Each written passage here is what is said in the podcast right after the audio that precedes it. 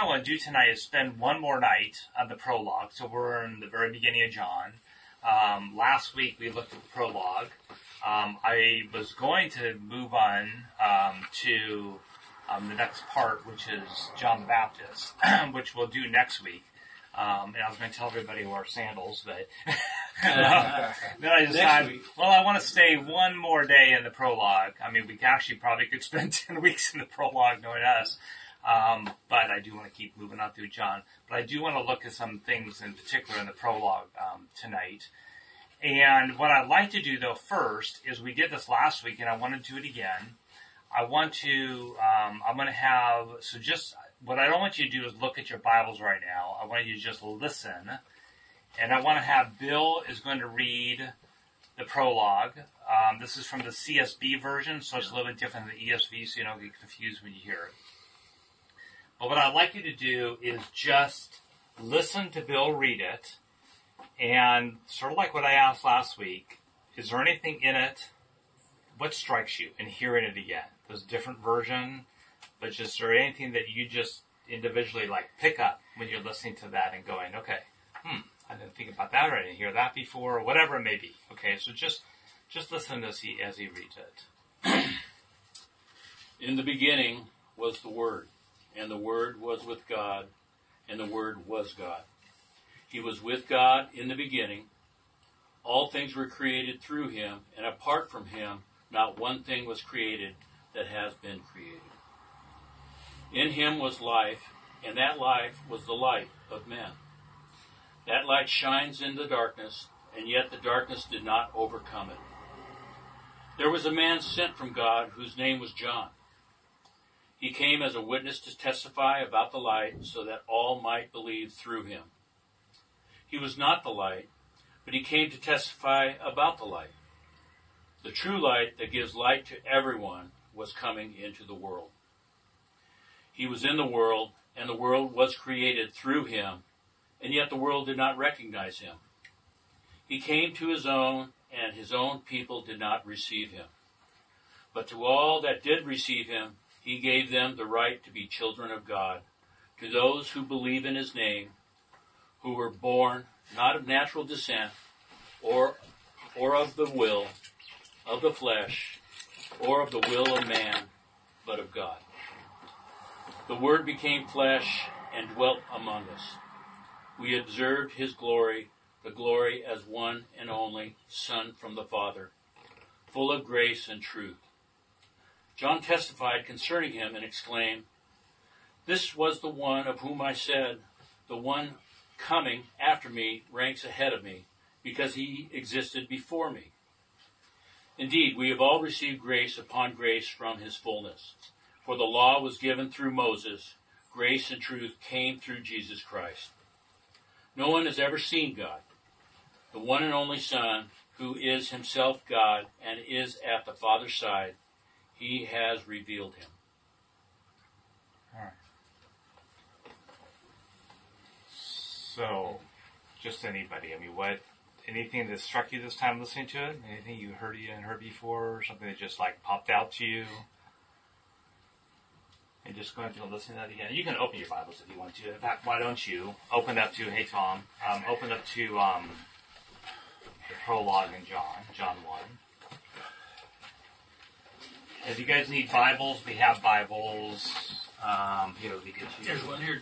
Great. You got that one? Anybody else need one? Yeah.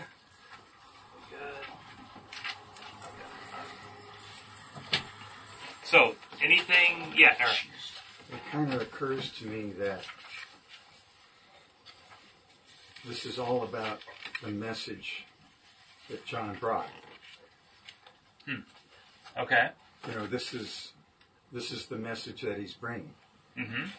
and then um, he's there's the message that he's bringing, and then he's connected to the message as the messenger.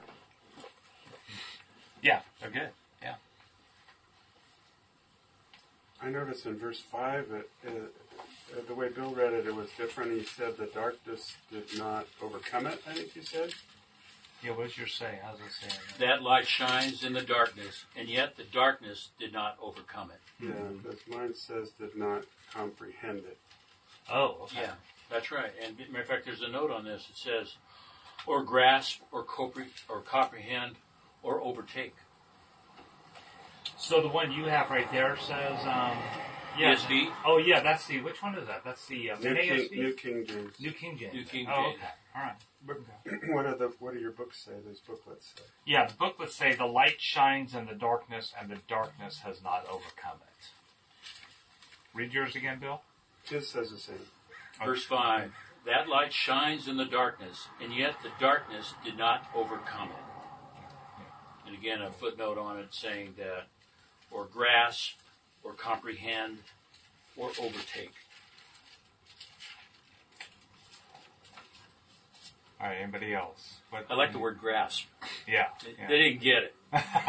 they didn't grasp it. They didn't get it. Yeah, I that's probably how wouldn't have gotten it put either. it. Can I read a reference? That is, Yeah, This Bible uh-huh, has a yeah. concordance and it takes you to John three nineteen, and this is the condemnation that the light has come into the world, and men love darkness rather than light because their deeds were evil. What verse was that, Tom? Three nineteen. Oh, Lance? 319? Three nineteen. Three John. Yeah. It's after John three sixteen. Yeah, yeah, yeah. But The John biggie. John three sixteen is the yeah the famous one. Yeah. isn't it? That's one of the few I know about. Lance, were you gonna? Yeah, I was drawn to a. He was not the light, but came to bear witness about the light, and it kind of draws me back to um, what Jeff was talking about. I believe it was two weeks ago about the the tax collector and the Pharisee, I believe.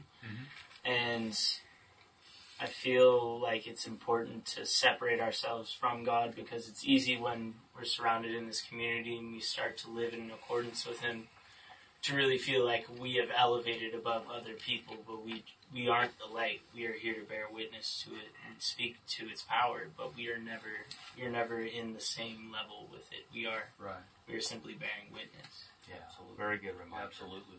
Yeah.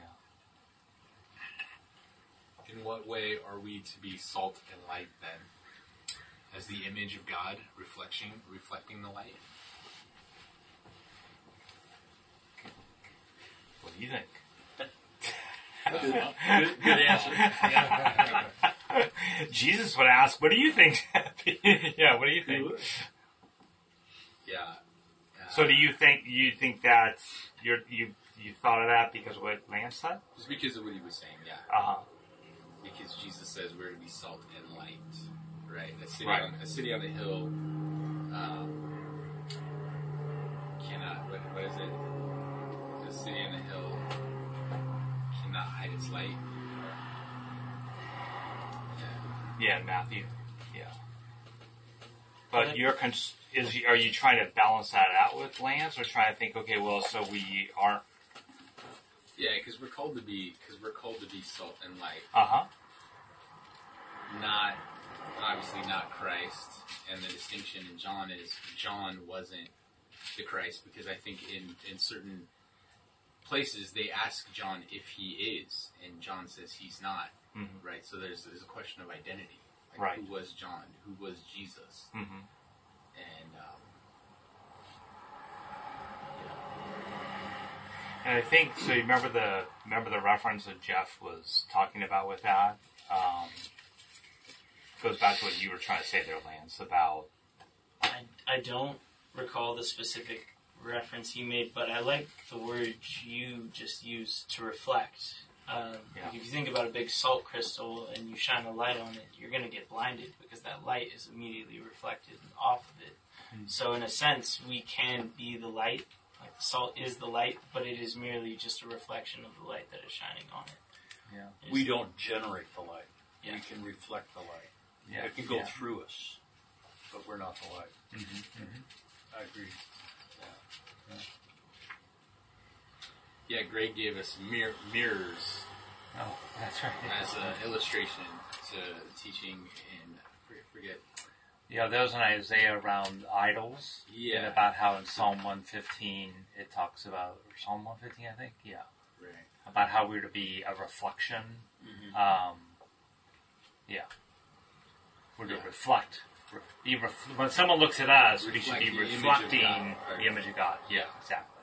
Right. In fact, the word image in in Genesis is really that sense of it's not it's the likeness of, but it's not the object itself.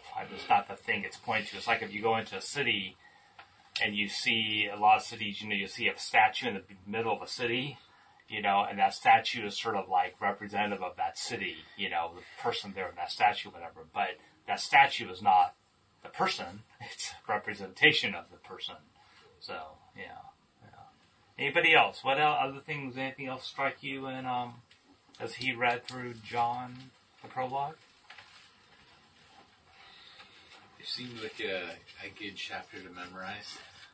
I mean, it's like it's a good Yeah. gospel presentation, Mm-hmm. right? Even for somebody that has doesn't know anything yet, it's like that's a good summary of Yeah. that contains a lot, a What lot of is, theology. yeah. Yeah. I mean, that's you can almost that's almost like the full gospel there. Mhm. Almost, yeah. Probably is a full gospel there. Yeah. yeah. I think it wraps up the whole gospel summary perfectly too. with- In verse 18, it says, "No one has ever seen God, the only God who is at the Father's side. He has made him known." Mm-hmm. And I, I love that last phrase. He has made him known because it's like obviously it's this whole rest of this book is going to talk about who he actually is through Jesus, but it I think it completes the the prologue because the beginning's talking about like logos and they don't know what that is, and it's like just this mystic weird thing that they're, they think you can't that can't be known. Right. And then this clearly says that it can be known before the rest of the book goes into who that actually is. Yeah, yeah that's not, that that is the purpose of that last sentence. it basically just sort of sum up what's all been mm-hmm. said. Yeah, good job.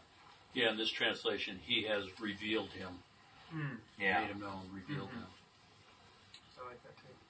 Yeah, it seems like uh, a lot of agnostic people, I think their default is that you can't know God. Like God may exist, but you can't know Like Him. Like as somewhere a up- default, right, right. Like because you know, You can't see. yeah. So it's like Mm-hmm. He has revealed Him, eh, or He has made Him known, and then come see how, right? For the rest of the chapter or the rest of the book. Well, I think that goes along with what we were talking about last week too. Is from the Greek, and again, we're our Western culture is formed in the Greek culture. We we pick up a lot of Greek stuff, even in our Christianity. That's not biblical, um, because we our our culture comes ultimately from the Greek culture. Um, and one of those is that. I mean, the Greek culture, like we talked about last week, gods could not be known. They were not. This is something outside us. You can't really know gods. Um, they would make sacrifices to all the gods, but you couldn't really. There's definitely no relationship as we think of a relationship. So, yeah. Anyone else? Um, anyone else? uh, Anything in? Last week, uh, I had the privilege, like Bill, to read that that part, Mm-hmm. and as I said, it's a big privilege, and I uh, I think it's the most beautiful section of the Bible, as literature, but also you know, basis, first cause type. This is you know the Word and the, and, and God and all this synonymous, and there's so much power here, and. Uh, and I always thought this way because I remember years ago when I lived in Idaho, I was invited over to a friend's house for Christmas, and they were they were a uh, it was David Hemmings' family. He's a big shot English producer and actor. He's now passed away. Remember the movie The Gladiator? The recent Oh, movie? yeah. And there was a debauched uh, uh, bureaucrat that m- ministered to uh, the emperor in the Colosseum. That was David Hemmings. That was his last part. Wow. But anyway, his family, they're all, none of them are believers, and and I was over there for Christmas Eve dinner, and um, and I think the Lord just spoke to me and I said, "Let me read something for you guys." And I read them this first, about the first twenty verses or so. Huh. Did they? Which one did you read, Tom? Because it was in in the old King James. You know, they're all English. These Okay, people, yeah, yeah, and Yeah. and the, and the boys were all teenagers. They were like, wow, kind of like we're out. That's heavy. That's awesome. Well, I think it planted a seed, but I don't Yeah. know. I mean, it shows the power. I mean, yeah, you let the word just speak for itself. Yeah. It, but it, it, it, for I guess you could say for a non-believer, it shows how beautiful Christianity is in, in terms of a cultural uh, communication. You know, Yeah. That's, Eric. Um, I I use our study to spend some time with my wife reading what we're going to read here, so I can appear smarter than I am. and last night uh, we read the preamble again, and I asked her. I, I said, "Where where did where did John get his anointing? Well, why was he the one that was placed in this position?" And she said, I don't know. I I don't know either. So we asked Google. I was going to ask that question right now. That's you said And, that. and, and what Google led us to was Luke. Then the angel of the Lord appeared to Zac, Zac, Zacchaeus, standing Zacchaeus, on the right side of the altar of incense. And when Zacchaeus saw him, he was troubled, and fear fell upon him. But the angel said to him, Do not be afraid, Zac- Zacchaeus, for your prayer is heard, and your wife Elizabeth will bear you a son, and she you shall call his name John. Hmm, hmm. And you will have joy and gladness, and many will rejoice at his birth, for he will be great in the sight of the Lord, and shall drink neither wine nor strong drink, and will also be filled with the Holy Spirit, even from his mother's womb. Hmm. Mm-hmm. And so, Google did a good job on that one. That's not bad. and, and so we went, went a little farther, and Gabriel was the angel mm-hmm. that came and said, "This is a message from God, and John's going to be the one." Yeah. And I felt so much better because you know we're reading this, and all of a sudden he's the man, but we don't know. Well, did he get anointed by God? You know, and he was. He was anointed literally in the womb Yeah. Yeah. by by God. Mm. That So- passage in the Bible where Mary and Martha, they're both Yeah. pregnant, Yeah, and John, you know, John leaped for was- joy inside Right. the womb. yeah. And went, whoa. You know, it was like, because And I think were- it's important to understand that that John just didn't Come out. walk into the, the picture and say, "Here I am, and I'm going to tell you guys stuff." He was he was chosen and anointed by God and given the Holy Spirit. Yeah. And he was operating through, with the Holy Spirit working through him. So, That'll be that'll be a good introduction. That's where we're gonna go next week. oh, So you, that's good. No, that's good. That's where we're. I mean, in fact, you can even see in here in this prologue, John gets mentioned even in the prologue. You know, there's even another section where there's like little parentheses. I mean, so in the prologue, you know, um, John, the author of John, also makes a point to highlight John the Baptist. So yeah, good. What passage was that, Eric, that you read?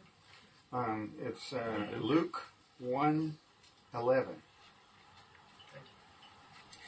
So one of the, um, yeah, no, go ahead. Sorry. Uh, you know, I was agreeing with, with Pete, just the idea of the memorization, the, occlu- the occlusio we talked about last week. Right. So verse 12, Yeah, and, and just the nut of the prologue, yeah. of getting that into us.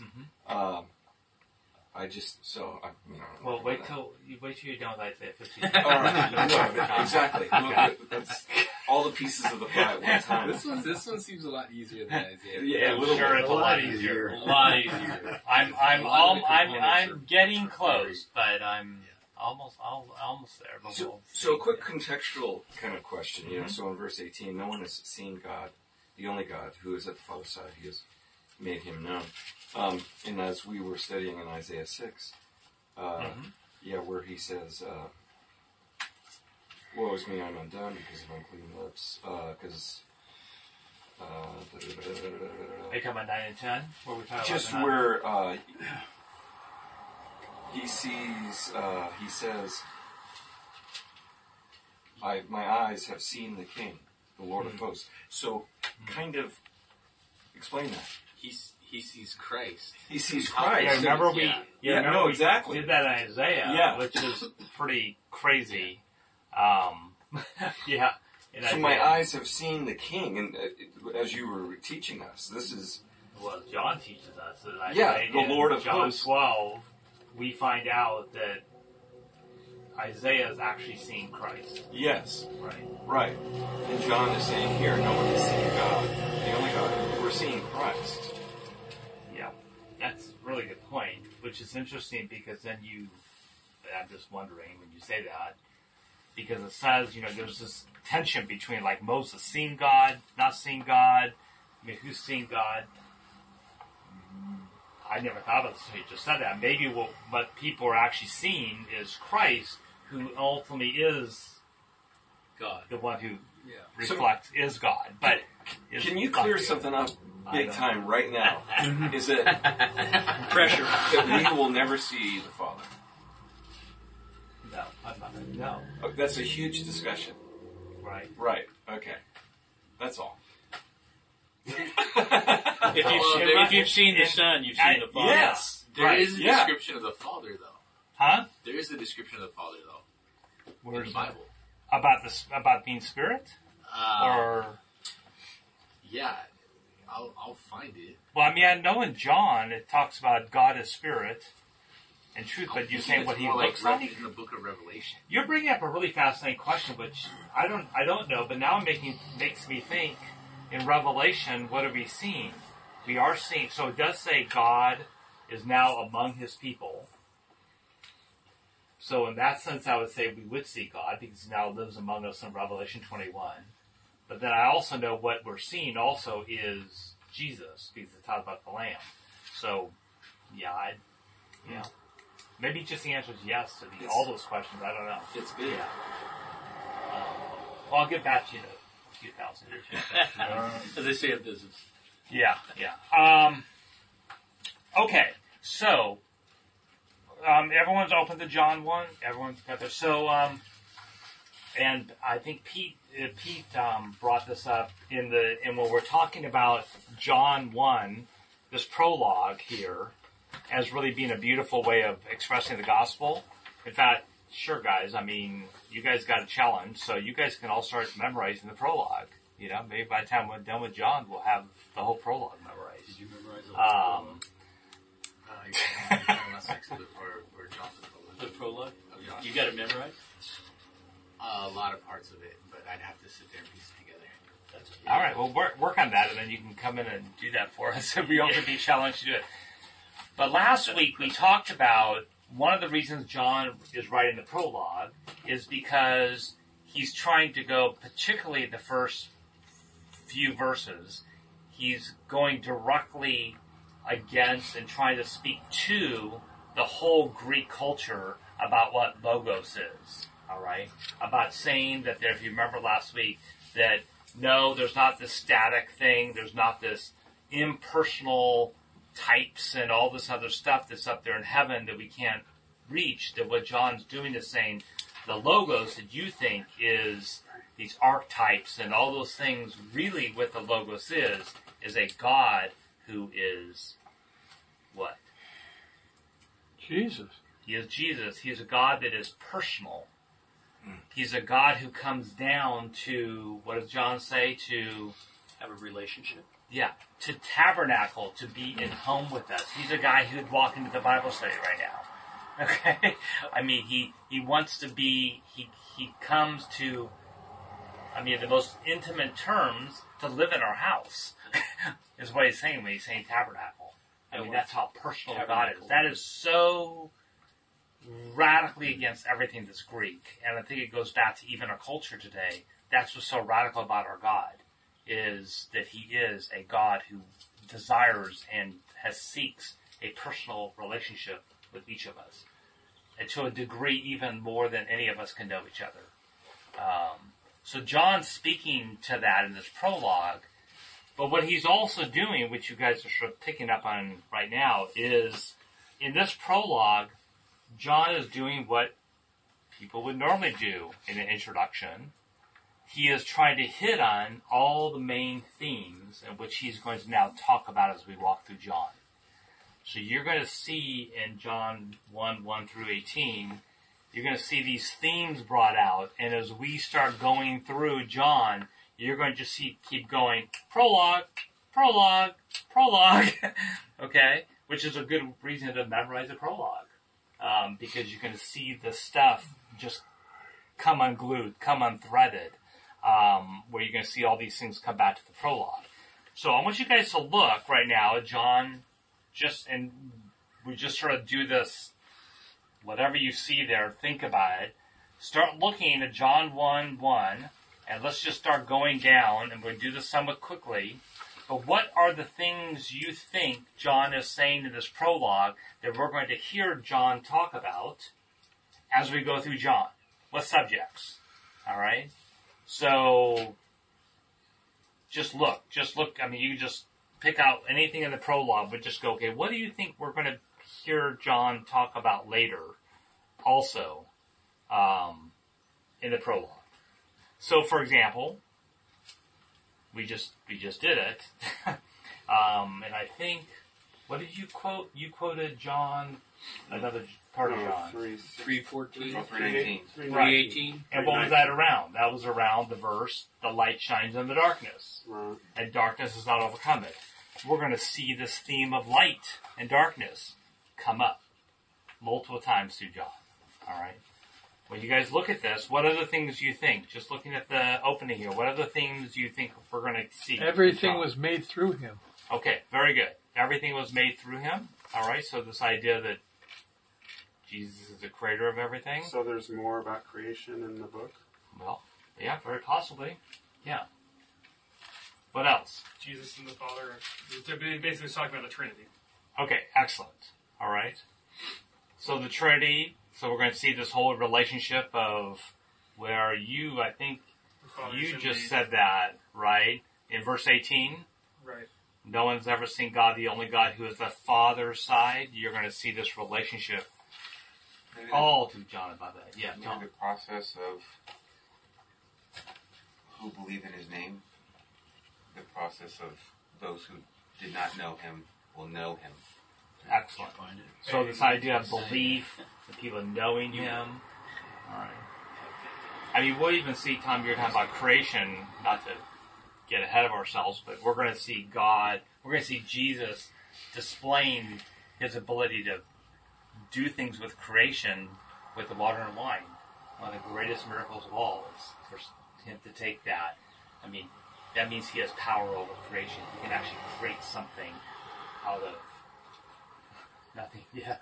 So question that came up when you said the word personal, Mm-hmm. is personal, and it seems to be, it could be a number of definitions. What does that mean to each person? Yeah. Some would say, oh, I have a personal relationship because I get divine intervention or insights or whatever, but Mm-hmm. um, or personal because I get emotional or he guides me.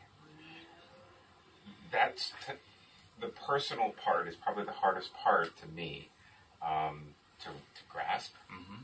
What does it mean to be personable or personal? Yeah. Um, and I'm assuming that as we go through this, he's going to tell us what that means to be have a personal relationship with him. Not because we have the Spirit of God, but more because he's given the light of his revelation in his Word. Does that make sense? Mm-hmm. It's not. Or, or let's just let, let me not say it's not, but um, I'm wondering if it could have many meanings, or does it have one or two meanings? That this is specifically what a personal relationship looks like with Jesus. Great question for us to keep in mind as we go through. So, I guess the question I would ask, I could ask you first. When you think of personal, so before I ask that question, we, it could, um, I say. Christianity, particularly, probably maybe since the Jesus movement. I don't know. I mean, I'm not, going I'm not no expert on this, but I think the idea of this question that people would ask, you know, um, Mike, do you have a personal relationship with Jesus? Remember, that was like a, a, theme that was going along that people would ask people a lot. Uh, what I think is interesting about that question is really what we're going to see in Scripture is is God is the one who is seeking to have a personal relationship with us, mm-hmm. and we turn that into me trying to have a personal relationship with God, which we do, but it's because ultimately God has that and seeks that with us. To So- me, I feel like Yeah. we define what it means to have a personal relationship with Him versus He Yeah. defining it for us. Okay, excellent. Yeah. So that's a good thing, and we will see that big time as to what does God mean by that. Right. So when you guys think, when you think of the word personal, what comes to mind? If, if someone was to ask, or you were to say, "I have a personal, rel- I have a personal relationship with someone," what does that even mean to you? Um, do you guys, when you hear the word personal, Let, let your guard down. let your guard down? Okay. You know them and they know you. Okay. You know them and they know you. All right. I think about like the personal relationship I have with my wife when it's really Uh-huh. good. I forget about myself, and I'm her. I put her whatever she wants or needs, or I'm focused on that. So I would think maybe a personal relationship with God is when you can really get yourself out of the way and focus on God and focus on Jesus. I have a definition in my head that I don't know that it helps me, but it does in a way. Mm-hmm. Because his relationship always seems to be in this marriage context, bride, bridegroom, Yeah, covenant. Hebrews, blah, blah, blah. But I think it is a covenant, but even then, am I warm and fuzzy about it because I have a personal relationship about it with it? Mm-hmm. Maybe not, but it's a promise, it's a commitment. That's as far as I can Okay. know to go with it. All right. Yeah. Chad, you were going to say? Yeah, I've just been like wrestling with this a lot lately, and I think to fully understand it, like I also need to think about it like really granular, granularly, like of like personal, like every single little thing in my life, like waking up, brushing my teeth, going on a walk in the morning, like spending that time with Jesus, because it's too easy to, to, to just for me to skip over. like oh, yeah, I have a personal relationship. I read my Bible at the end of the day. I pray sometimes. Because that becomes very non-personal to me. It just becomes like a schedule. It becomes no different than any like business meeting I'm gonna have or, or, or whatever. Mm-hmm. So like, when I think of it more granular, of like, yeah, like on my walk, and then the next thing, and then, and then each little part. So what makes that personal? Well, it makes it personal be, because it's like letting God into parts of my life that not everyone gets to be a part of. Hmm. So There like, you go. That's interesting. So like so like typically a lot of those even when you're with someone you know if i'm going to walk and meet a friend like there's a time where i'm walking by myself or when i wake up in the morning it's it could very much be an, an alone time but instead it's like a it's very difficult to always make this choice and it's a constant decision but like when i like trying to f- define what i'm pursuing it's to let god into all those moments that could be my own There you go. Same. We Yeah. spend a lot of our lives uh, asking the question, "Who are you?" And we we say, might say it differently. We say, "What do you do?" Uh huh. Uh huh. You know, meaning, you know, Asking other people that question. Yeah, question. Uh huh. yeah. What do you do? You know, you a doctor, or you pick up the garbage, or do lawns, or Right. cook food, or we're always in the, trying to answer that question for other people about ourselves because they are trying to figure out to evaluate us Yeah. or to put us on a scale around this side or this side and they move us back and forth on the scale and figure out try to who we are Mm-hmm. um, um, the guy that was my best man lives in Colorado, and um, he's starting to lose coordination in his hands, so he can't. I looked on my computer last week, and uh, I've written him 804 letters. Wow. Uh, that I keep all in a special file just for him. Yeah. Wow. And uh, he said, I want to answer the question, who am I? And that's just been rolling around in my head for the past three weeks. Who am I? Hmm. Can I answer that for myself? Hmm. Uh, so I've been writing, trying to describe who I think I am. Uh-huh. And uh, usually we put that off on somebody else. Who do you think I am? And so you, you ask these questions.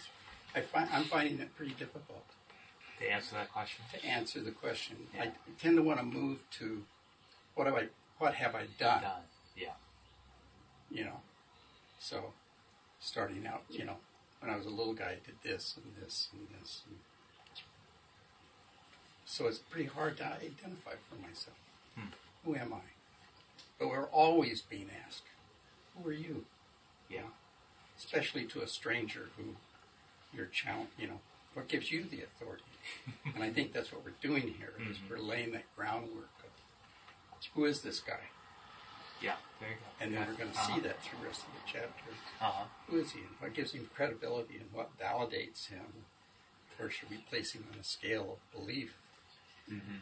So those are the things I'm tending to think about right now. Yeah. Yeah, Eric. I struggle with the same thing, and what occurs to me is is that Christ came to be in relationship with us, and He's the truth. And the problem is, the world keeps pulling us away from the truth Mm-hmm. and trying to distract us and pull us off the path. And so I keep going back, there's only one truth. And so that helps me judge the distractions of the world pulling me away from that relationship. And when you think of it in those terms, you know when that happens.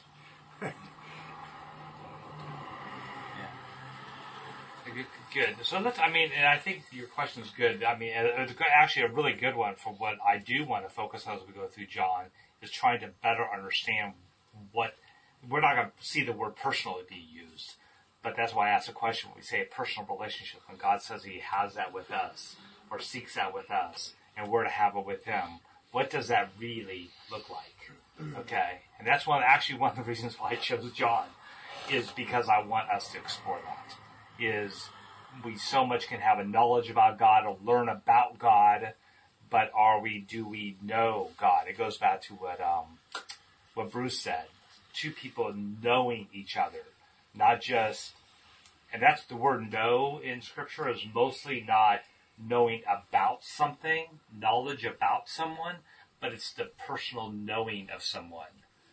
Okay, it's sort of like when you say about your wife, the Patty. all right? Intimacy. It's it's a it's this personal intimacy, and I think going to what you said. I mean, we're all a bunch of guys sitting up here, but I would say we generally make the um, I don't know if it's a good assumption or not. The women tend to be better at trying to get at the. It's not so much, okay, yeah, you did this and you do this, but more something else. So if you think about that, what would you say women tend to? I'm going to characterize here. what do women tend to more try to get at about that? Your feelings, how you, how they made you feel. How you feel. Yeah, yeah, yeah. So knowing's not just about the things you do, but what are you feeling right now? Yeah, yeah. We forget. Isn't there an element of trust? Good. I knew Oh, you would. huge element of trust. Bet not you. Yeah, Yeah. trust. I mean, trust is earned. Right. And I would say that's a good point because there you go with a relationship again, right? A relationship, uh, trust is built under relationship. Yes. So, as an example, I can f- talk to Eric and I can find out from Eric a whole lot of things about Dale. I'm going to assume because they've been friends for a long time. You guys have been, how long have you guys been friends? 60 years. Okay. Six, 60 years? Okay. So, We're just getting going. yeah. Actually, 61. Yeah. Wow. Okay. So, uh, but I can, I could go to um, Eric, and I could probably sit down with Eric and find out all these things about Dale. None of that is going to build my trust in Dale, unless I have that relationship with Dale.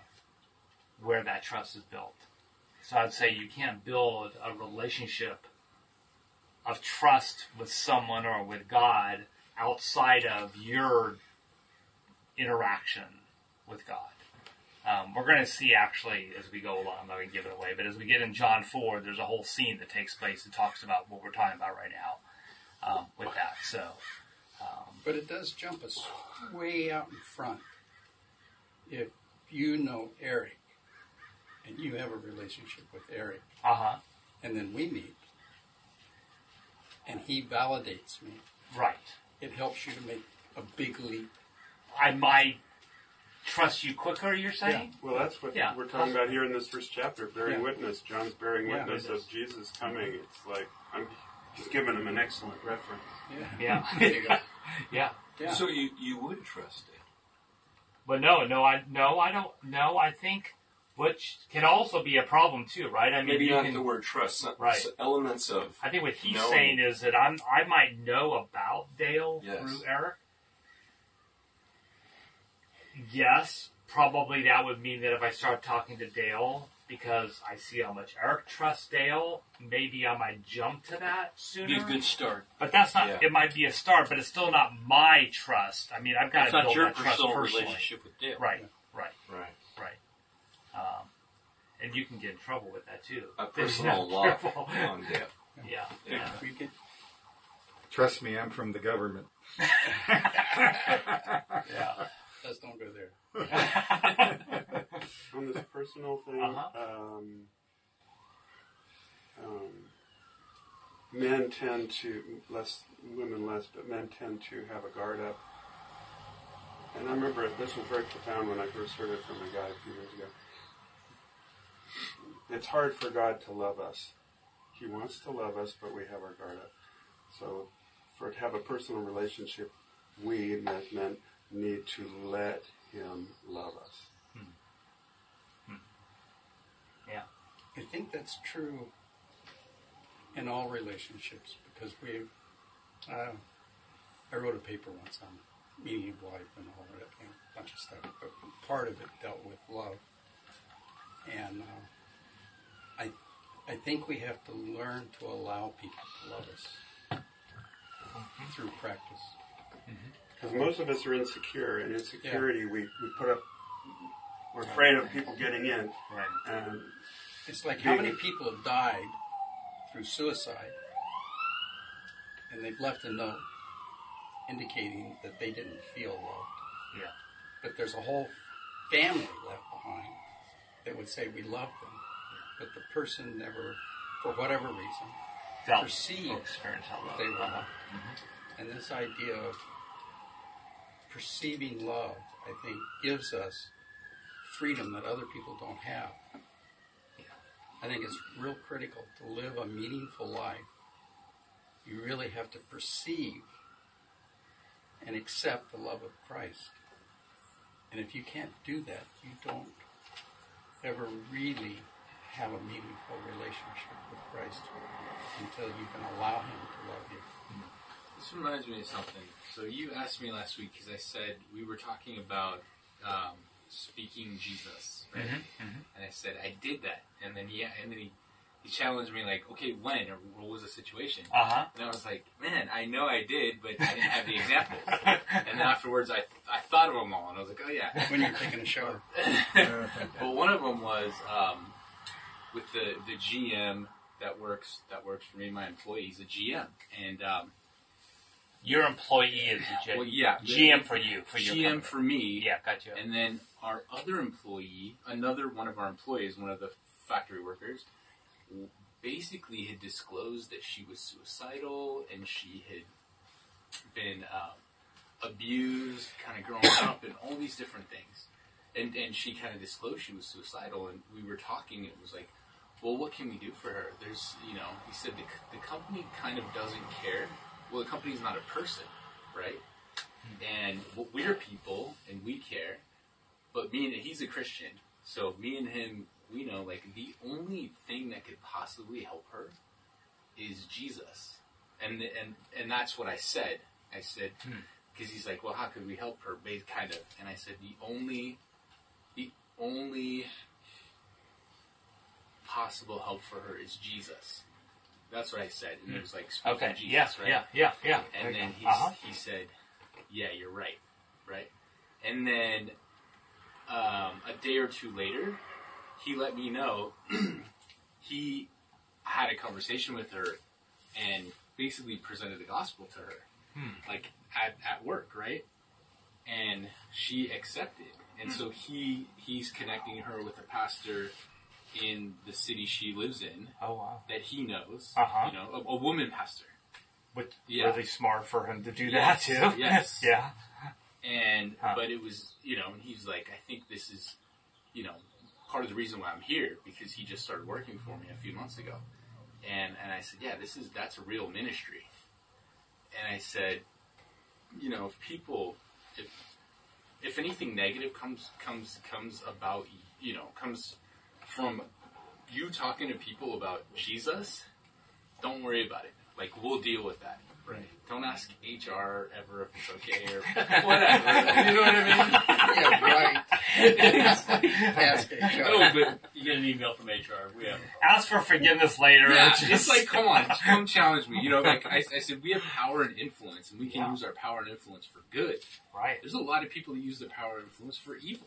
Uh-huh. We can use our power and influence for good. If it's challenge, whatever, we'll go head to head with whoever Yeah. that we need to for that. But, but that was one example, That's and I a- think that encouraged, One that encouraged example. him. Yeah. And Yeah. then he presented the gospel to, to her because she, you know, she said she wanted she wanted happiness, and he said, "Well, joy is better than happiness, and there's only there's only one place that joy comes from, you know." Hmm. And so he, pres- yeah.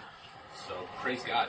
I mean, that's a Yeah. that right there is a great example of what I'm talking about when we talk about this ideas we're going through John to learn to speak Christ, you know, in our world again, to learn to just do that again, to try to get figure out creative ways in which to do that, um, because that's the power. The power is through sharing power Christ. in the name. And yeah, powers in the name. Powers. I mean, we we've sort of been pushed down a lot. I feel that a lot of sort of society has pushed us down. Like you're not supposed to be doing that type of stuff. And I'm not even. In your time, I'm more direct to sharing, which is great. But there's a lot of ways we can just speak the name of Christ and talk about who He is and everything without having to be like, you know, That's, that's also an extreme example. If somebody comes to you like suicidal, Yeah. that's an extreme example. Yeah. It's like, all right, well, we might not have enough. We not have. We might not have very much time here to let Right. it develop. Yeah. It's like, yeah, you need to direct. yeah. that's I good. had a- yeah. Uh huh. Oh, just I'll say it. Yeah. I, I um, after I thought about what you said last week, I'm involved in a lot of activities and careers, um, and I had an opportunity a couple times to mention Jesus' name because mainly like a lot of the people I'm involved, they always talk about higher power, love, or God. Somebody mentioned that to me the other day. He said, "Doesn't everybody always speak about God?" And that's when I came back. And I came back with what you said. So I used it twice. Um, and to be honest with you, I thought it was really powerful. I, I felt really comfortable with it. I'm usually not scared about things like that, but I, I always kind of back off a little bit from saying the word Jesus. But after what you told me, I, I felt really good about it.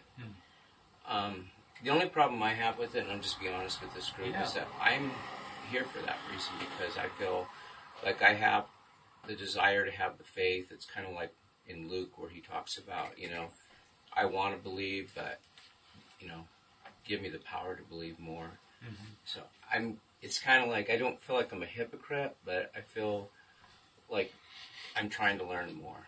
Like you know, I, I've been studying the Bible for two years now. Um, a classmate of mine um, brought me a Bible two years ago and helped me, and then I lost him in COVID. Um, but I remains, you know, with my faith, and um, it's interesting because what you told me, I felt really strong and powerful about saying it, and I, I, I feel like the people were, were not embarrassed, were not shocked, but you know, they, they, I guess they just never, they're, they're just not, they just don't know about Jesus. Did you notice people react at all? Did they react to it? Oh yeah, one sort of them like, was yeah. on a really long. We were hiking Mount Baldy last Oh, last week, yeah, uh-huh. and uh, we were we were summiting the top, and um, and I said, "Hey Roy, I go, you know, you're really powerful. You know, get all this whole group up here. You know, it's like um, it's pretty amazing. We're training for the High Sierras, and um, I go, it's I, I know I know you really believe in a higher power.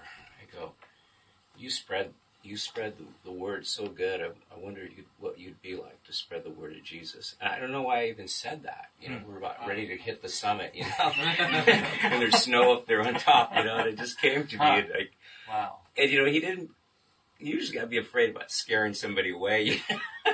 Right. But I don't think that. I mean, we're so close, and I know we love each other, and I, I think he just looked at it like, you know, this is maybe something Ken Kenny wants desi- desires for me, you know, and I just left it like that, and I felt like I planted a seed, you know, like maybe because we. Our relationship is like every day. We hike almost. every, We hike this morning at four o'clock in the morning. We, Mhm. you know, we're always together. His wife hangs around with my wife, and I feel like maybe one of these days he's going to talk to me about it. You know. That was so smooth. Yeah. Oh my god. That's That was line. just. Greg, there's a, there's a verse in the Bible somewhere uh, about, you read it later what you're saying, says, Be ready and yeah, well, Lord, yeah, help me with my disbelief. yeah, yeah. That's And I don't Yeah. know where that is. It's it's um I believe, um, but help me with my disbelief. I think it's Jesus was going to do a miracle, and then about all he asked the father, but the father of the, the girl, whoever it was, Mhm. "Do you believe that I can do this?" And they said, "I believe, but help my unbelief." yeah. Right, that's and what I'm then talking that's the one that was like Yeah. sufficient. Yeah. and I and I think that so what I I love what you just were sharing there because one of the things I'm trying to learn to do is communicate what I mean by speaking Christ because I'm trying to learn how to think about this and us all wrestle with it together. And I think all of you guys just sharing how sort of helps with that is just even being even having in your mind to be ready to be able to do that right. start setting your mind on Christ. Mm-hmm.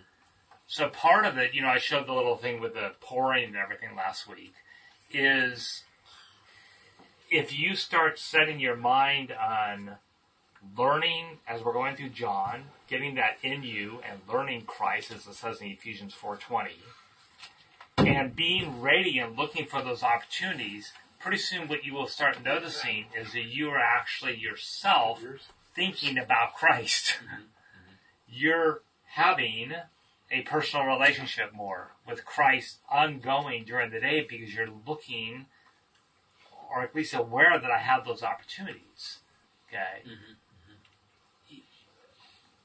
I'll say it now, I'm going to say it later, but so one of my challenges for you guys to think about, and we'll see as we go through John, but I have a lot of confidence also because I've seen this happen um, in places where we've intentionally in, intentionally trying to do this.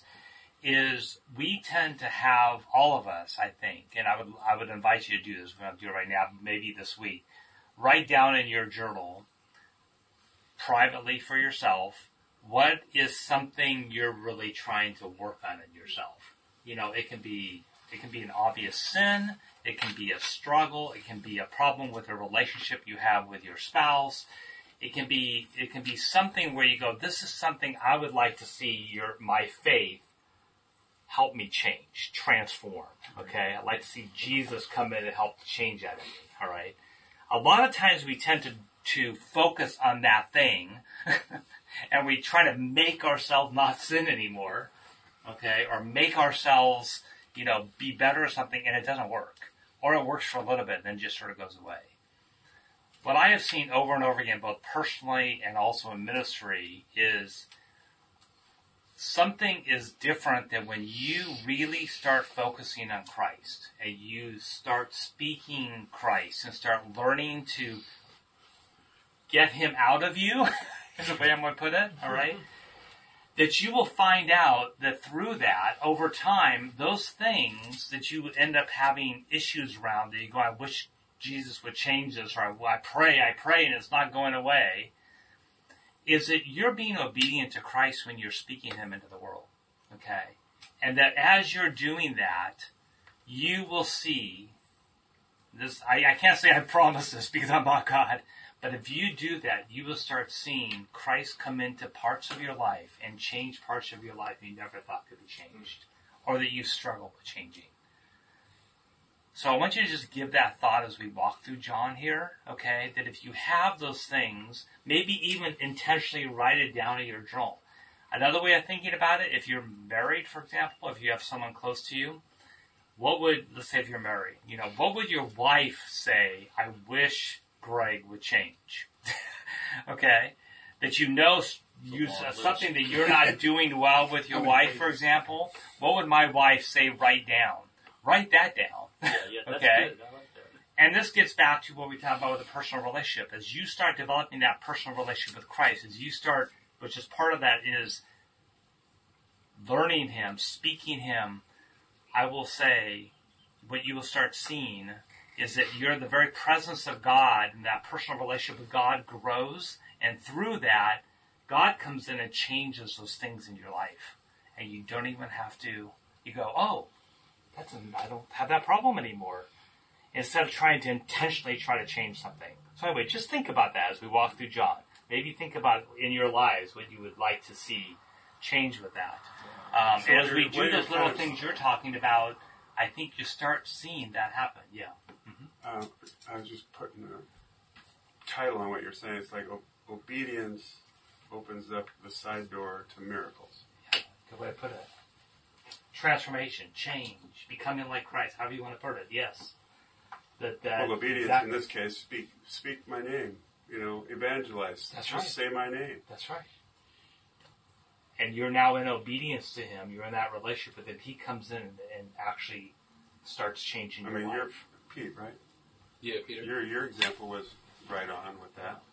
It just started a chain reaction of of miracles for that girl.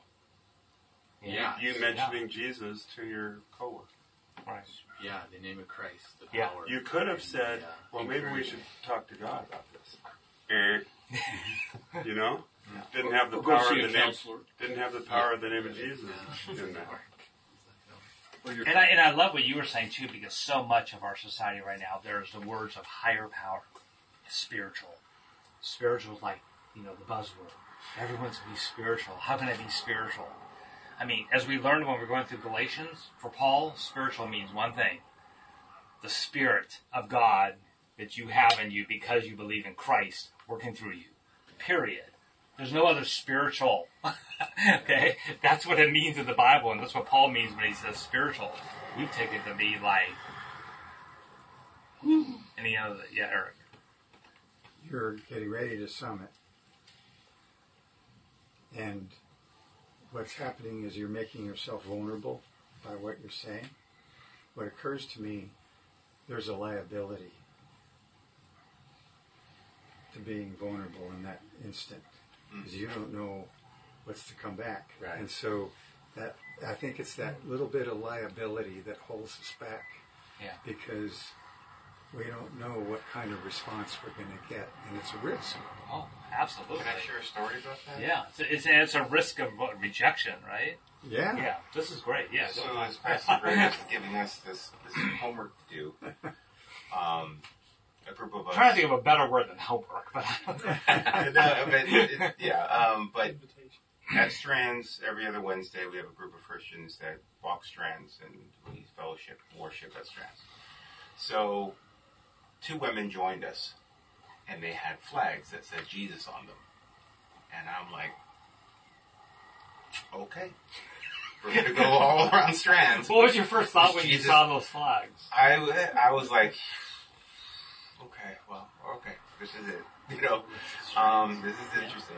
Strands down the beach. that's Dana yeah. Point. Dana Yeah. Point. Yeah, yeah. Strands, yeah. and so Strands we walk around the thing twice, and we fellowship, and then we come back, have a little food, and do worship. And um, they were walking, and they wanted to take pictures on the other side of Strands as we come up the, the mountain, or come up the side, uh, the uh, the steps. And so a surfer was going one direction, and they're taking pictures, and they're putting the, the Jesus flags out there, and the whole thing. And I'm like,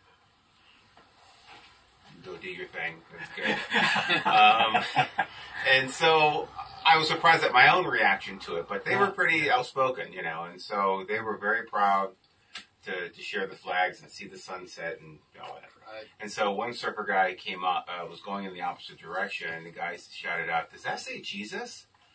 He said, "Yeah, bro, yeah." And he's all, "F Jesus." So this is exactly what you're thinking every time you think, "Oh, it, if I mention Jesus, this is going to happen." And so he says, "F Jesus," and we're all like, "Oh, come on, brother, come on, dude, that's not cool." But he said, then he said, "Well, in a good way." So I don't have any idea. What's that? I don't know How do you what that recover from that? means. Uh, but How do you recover but what it did do for me, it's like F Jesus, and we're all, dude, really? And he says, put it a good way. Uh, yeah, he was already hiking up the mountain, so he was out of sight by that time. And I thought to myself, okay, this is exactly what everybody's afraid of, right? Everybody's kind of fearful of getting this backlash. But what I noticed happened was, it's an Einstein quote, don't forsake like holy curiosity. I wanted to know why, what is it about Jesus that you would, you know, what was it that, what is it that you say, why do you say that? But in a curiosity, in a loving, gracious way, and not like a shrieking, like, uh, or whatever. Not combative. Yeah, not a combative way. So it was just interesting that being confronted with exactly what we tend to feel when Jesus flags are out there and everybody's taking pictures and people are looking at us going, oh, okay, those are the wackadoos, you know, and and actually when they, when you're confronted with it, I was surprised to feel that I just was more interested in getting to know him and understanding mm. why he, what, what, what, what was it that caused him to say that? Yeah. And then maybe that would open the door, but I didn't go chase him and you know tackle him down or anything. But I, but my hope is that it taught me to know how to combat that or feel a sense of almost uh, empathy, or empathy or compassion Yeah, with with that experience because it was like, oh man, bro, you know, that's that's not, not, not cool. I think what's interesting, which I didn't, which is good. I, I would not. I, I like that what you're doing is you're saying, oh well, maybe when you have that negative reaction, what an opportunity to ask the person, well, why do you feel that way? Hundred percent. That was really Yeah, wh- that's why neat. I, I mean, just I never like, thought that's oh, great. what was it Yeah. like? Why, why? That's pretty strong. What, what's, what's behind that? Yeah. You have any idea how angry somebody has to be to do Yeah, to do that? yeah. And to say in a good way. so we're just going. Yeah. I don't even know what that means. It's like he's angry but funny. Yeah. Sarah There's something. I'm Serrated like, and cutting. me and my buddy looked at each other like, I think the That's new. I comedian never heard that one. excellent. Yeah, he's saying the lies out. George yeah, maybe, maybe to see our reaction to it, and we were, we were like, oh man, come on. It wasn't George Carlin. No, no, no, it was not. but it just it caused me not to feel have that shriek or feel of hmm. retaliation or weird Yeah. or shrieking away from it. But it just really caused me to be curious about his soul and who he was and you know where that where does that come from. Yeah. Yeah. yeah. Takes some of the fear away too. It did. Yeah. It did. Yeah. Because I've never been That's confronted huge. like that before. You'll be ready next time. It's huge. Wow. More ready. What's the comeback to that? No, I'm just kidding. Taser. just asking, yeah, why do you feel that way? Yeah, yeah, it, and it's, conversation. it's exactly. You know, hey, well, let's talk. If I could, if it was more in proximity, because he was kind of heading out. It was it, it was pretty slick though. He was already on his way, pretty much out before he said it. But it was just more of. Did they say it with anger or with sort of a Uh, just? It was The very second just part he nonchalant. said with a It was laugh. nonchalant. It's like a drive-by shooting. Yeah, it was totally. It was just a Hello, drive by. It was a boom, drive by around comment. Uh, F Jesus, and it only when we said, "Oh man, really?" and then he says, "Well, in a in a, in a good way." That's all it was. Because he wasn't mad at you personally. no, Yeah, that's why he said it. Yeah. Because he had no uh, adversarial hostility toward No. you.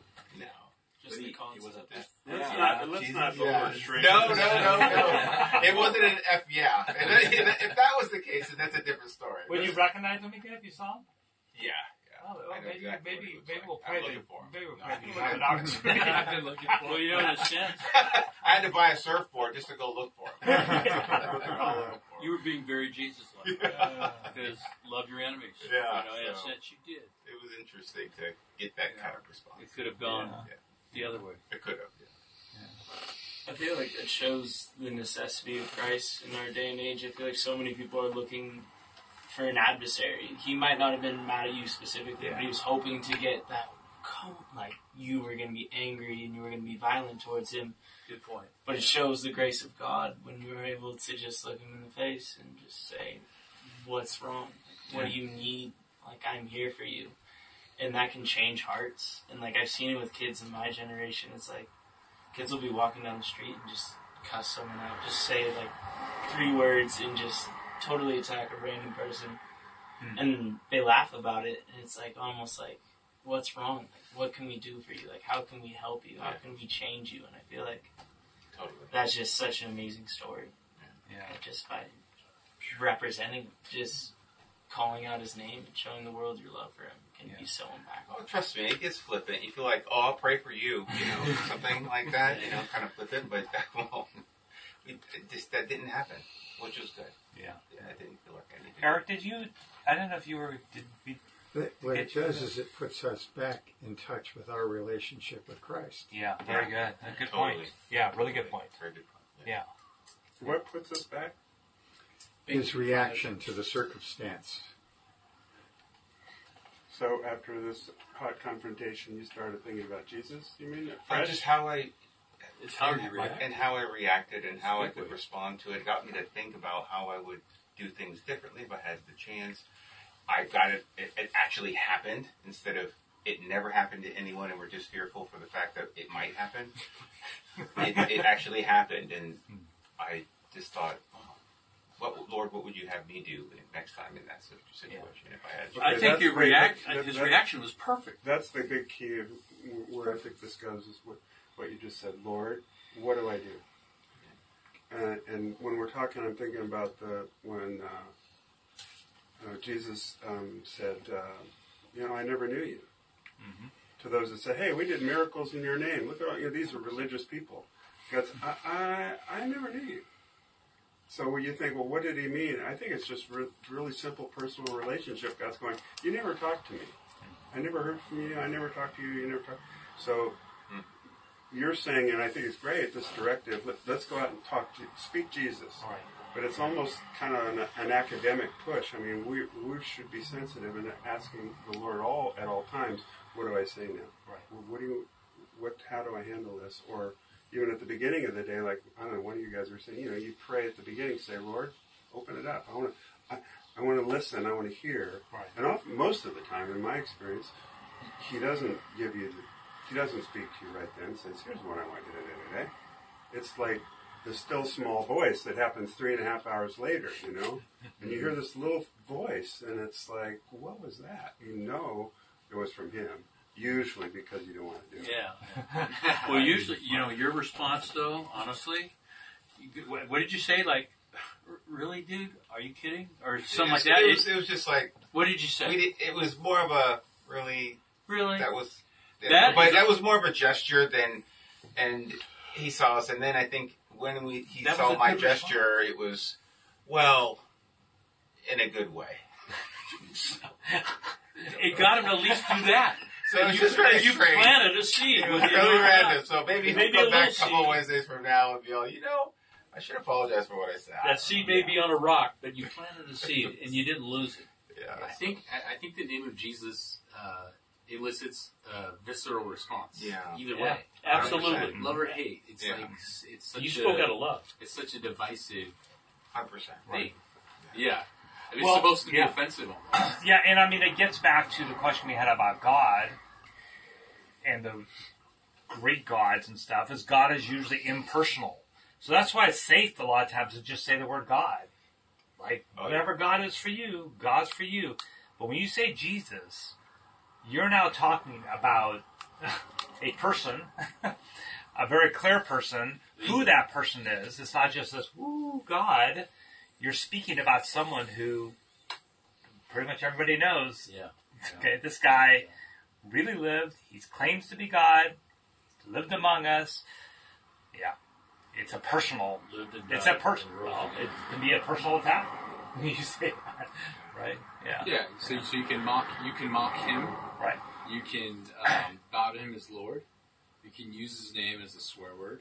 Yeah. You know, you can hate him, you can love him. Mhm.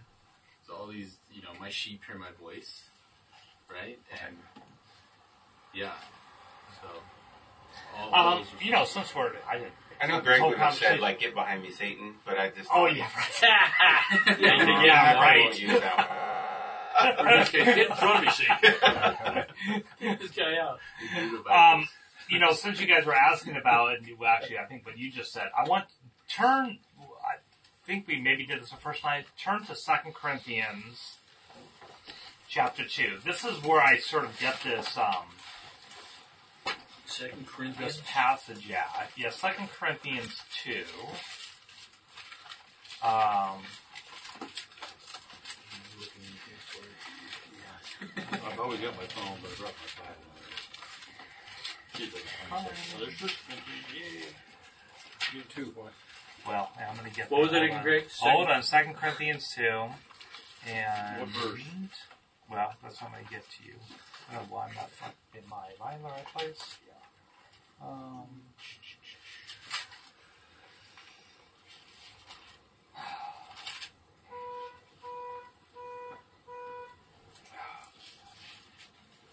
uh, why am I, hold on.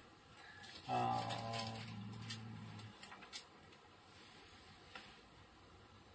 We'll have read the chapter by the time you. I know, I know, I don't know why I'm not, I'm fine trying Yeah, to it's find. the 17 verse. Yeah, it's two seventeen. A sinner forgiven? Is it under that?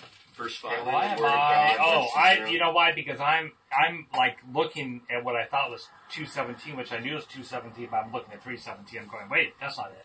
Okay, so look at 2 Corinthians 217, Or 217. and Paul actually uses this passage. Um, twi- the way he says is he does it twice, but um, in fact, let me Oh, just start at good. You do 214. that. Okay. Yeah, for Christ. Um, and this is where I get sort of the approach as we're thinking of the speaking in Christ. So in 2 Corinthians 2.14, I'll just start there. It says, But thanks be to God, who in Christ always leads us in triumphal procession, and through us spreads the fragrance of the knowledge of Him everywhere. I love that. It's beautiful. For we are the aroma of Christ to God among those who are being saved and among those who are perishing. It's just a beautiful way to think about how we are to others. How do we smell? okay, in essence. Um, to one, a fragrance from death to death, to the other, a fragrance from life to life. Who is sufficient for these things? And then this is what Paul says. For we are not, like so many, peddlers of God's word. And I, we can talk about what that means, but more specifically, it's what he says now. This is, I think, the approach I'm suggesting us take as we go through John and learn to speak Christ, is but as men of sincerity, and that's like integrity. Very important word here. So we don't just go off and, you know, just say, "Oh, you should believe in Jesus," or you know, we we're doing this from a sincere heart. We're doing this being led by the Spirit, like we was happening with you. We're doing this genuinely to bring people into a personal relationship with Christ, or to just be with someone who already is a Christian and just talk about Christ together. So he says, "But as men of sincerity, sincerity, as commissioned by God, in the sight of God." we speak in Christ. So there's that idea that what we do is we speak and we're speaking Christ, we're speaking in Christ, we're speaking out of that relationship we have with Him. What is fascinating here is that Paul says in the sight of God, that word sight there actually means presence. So what he gets at, I'd say this passage, he also says the same thing in um, 1219, is that we have the Spirit in us. We always, you know, say that we have the Spirit because we, if we are believers in Christ, the Spirit lives in us. That's the presence of God living in us. But that presence needs to do more than just be in us. It needs to come out through our mouth. That's expressed. okay. We need to speak it. And so when we are speaking it, we're actually the, we are bringing Christ, the fragrance of Him, to the world. Because we're not just the Spirit by itself, but it's also the words of Christ that we're speaking to others. We become like in the image of Christ to others when we do that. Um, if we just sit there and go, I'm sitting here and yeah, I have the Spirit in me, and I don't say anything. The presence of God, there's no action. There's no activity of being Christ in the world. It's when we actually take that presence in us and then speak Christ and talk about Him in the world that, that we're being that fragrance of Christ to others. It's all about reflecting that light. Yeah, it is. And that's what I'm saying. When you do that, you will see Him come inside of you, and you will become more and more like Him. Yeah. In a practical sense, for all of us that have a professional life, um, for me, it was either dealing with students or lifeguarding. Um, I had a boss once that challenged me to play what if. You know, so he'd come down to my tower and sit with me and say, "Let's let's play what if." You know, and I at first I didn't really understand what he was What talking asking? about. Uh-huh. He said, "Well, think of something. You know, maybe a boat blew up. Boat's coming by and it blows up. What do you do?" So we would run through burning boat and people in the water, all the rest of that stuff. And his point was, is that to not get caught off guard, to not get caught off guard, you have to pre-think an answer. And you have to have this all thought out first. You look up and here's some guy falling out of a plane, you know, and you go, really? Or a plane that falls in the water, or all those things. You know, some guy stands up in the water and has a spear stuck in him. You know? and you, you know, you have to have all those things thought out. His point was, adrenaline helps you to jump, but it doesn't help you to know which way to jump. Mm-hmm. Mm-hmm. So you have to have all, that all planned out. So when you get caught by something, it's because you haven't thought about it ahead of time. And then once you think of the answer, when you're not in the situation, you need to practice the answer. Yeah, yeah. So if in our time of being alone or being a man like this, Yeah. Mm-hmm. you think about, well, what would I do if some guy said, yeah. Oh, what? That's not a response. stuck on dumb. Yeah, I, you know, I would have, I would have been like you. I, he he could have walked a mile before I would have. What? but we have to we have to pre-think answers, and then we have to practice the answers, and then we'll be ready. Being faced by that, you haven't done either of those things, and so the guy walks away, and and you're still standing there. Um, a mother did that to me once. I had back to school night. It was went rather long talking to people. It was like ten or ten thirty, and I was walking out my door, and I hear this at the front door, and I look, and here's a lady standing there. I go, oh no, not another half hour. So I walk over. She puts her foot as I push the door open. She puts her foot in front of it. And she said, I just want to thank you. You altered my son's life last year. And I was so shocked by that statement that she walked away before I actually took off after her and I lost her. Didn't know the kid's name. She didn't say her name. Nothing. But that single statement from that lady changed my life. I really started to think about what I was doing as a teacher after that. So it was, uh, if we don't practice, if we don't think about it, and we don't practice it, then we can't do it. And I think, right. yeah, and I th- so, which I think is all one of the things that as we go through here, one of the things I want us to start thinking about doing. Tom and I actually talked about this, which goes right along with what you talked about, was for us to have that elevator speech of what would you say, and it goes back to your practice there. Okay, do you know if someone just just out of cold? So it's easy. We're just saying someone out of cold. eh, You have a chance to to tell someone about Jesus, and you have what a minute. The elevator speech. Okay, you have a minute. What would you say? And I think if we, you were to, we were to practice that, even the mere practicing of it is going to get that Scripted. inside of us. Yeah. Yeah, and it might be something for us to consider as we're going through John, as we start learning. What are those things you would want to say in that 30 seconds? What are those things you, as we learn about John, what are those things that John tells us about Jesus? What are those things that we had that chance we would say to someone? Because guess what? If if if we start doing that, we probably will be given the opportunity to do that. Yeah, to start learning that, you know. So, yeah. Yes, Eric. um, tangential to this whole thing. In a way, we are our own worst enemy as well. And uh, one of the things I memorized goes like this that kind of speaks to this. Don't keep count of offenses or slights that wound you, whether, whether the wrongdoing was intentional or unintentional. As the count mounts, your resentment will grow and you'll find it more difficult to forgive. And I think the key thing is whether it was intentional or unintentional.